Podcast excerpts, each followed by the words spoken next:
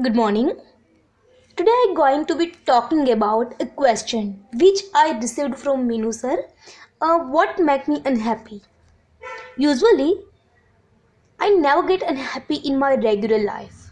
But when I really want to do something for me and my growth, and then some people are come to me and say like, why you need to do these all things when they will have doesn't matter if I do some change in my life.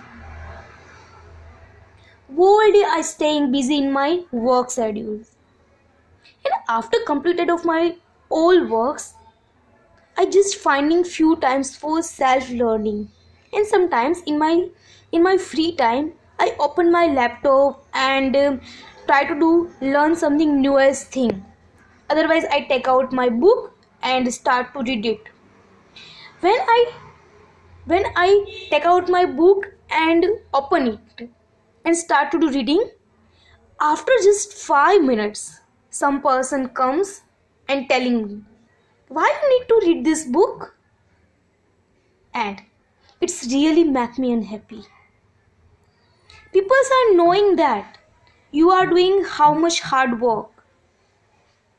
What you want to do, what you want to become then also they not trying to understand.